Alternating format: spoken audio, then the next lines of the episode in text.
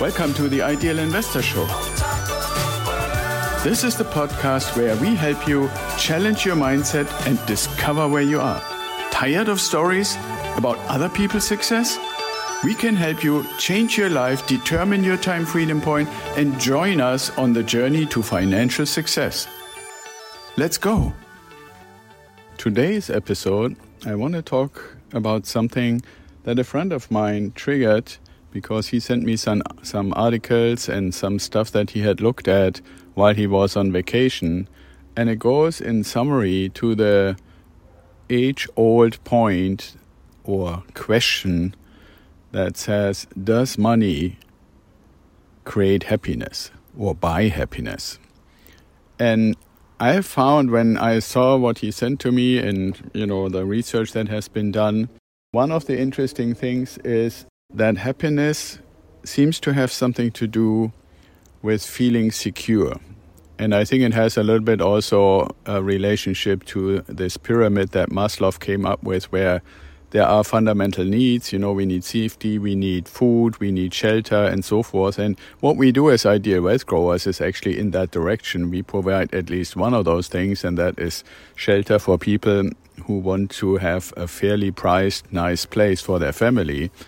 But um, that's kind of the foundation, and then you can work your way up. And the top pinnacle is basically self fulfillment, which is also seen in Maslow's approach as something in the direction of happiness. And then a lot of people have asked, you know, if I get more and more and more money, will I get more happy? And the research that my friend shared seems to indicate that that is true to a certain extent as you are able to cover more and more of your regular life expenses, right? Where you can basically afford a car and you can afford a house and you can afford education and you can afford the meals you want to have and you can afford to go on vacation and those kind of things. But there comes a point where the money that is being generated does not in the same way increase your happiness and what I found, and that's why I wanted to make this little uh, episode for today, is that there's a strong relationship to your heritage. At least that's true for me.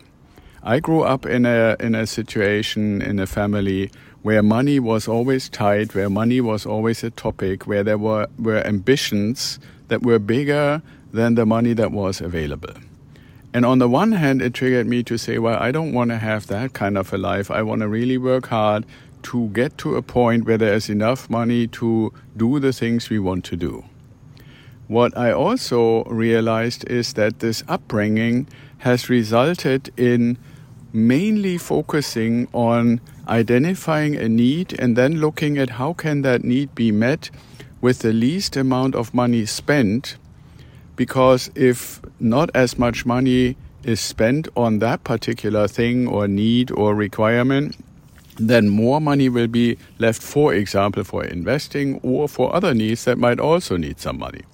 So, what that led to is that over time and growing uh, closer and closer to the time freedom point and ultimately beyond, is that there is sufficient money to cover the needs, but it's not that there is a huge amount of joy related to it. And I'm not saying this or putting this in here because I want anybody discouraged to go on the journey or discouraged to work towards the time freedom point. I just want to manage expectations.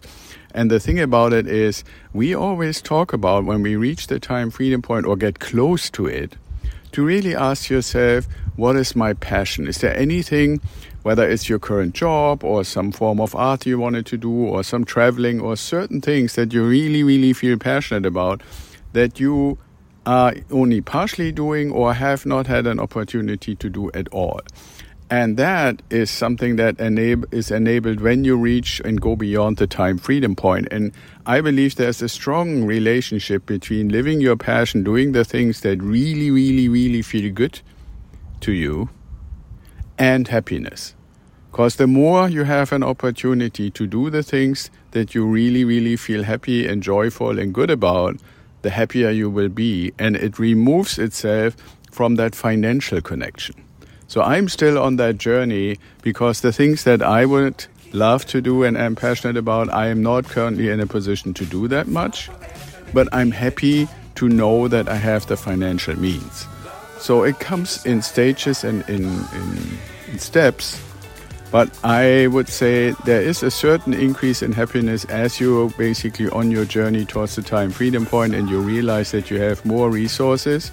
But ultimately, it's really a combination of what are you passionate about, what can you do with the time that you gain when you get beyond the time freedom point, and then are the life circumstances allowing you to actually do it? Or can you change them in a way that allow you to live your passion and experience the joy and then through the joy actually also experience the happiness?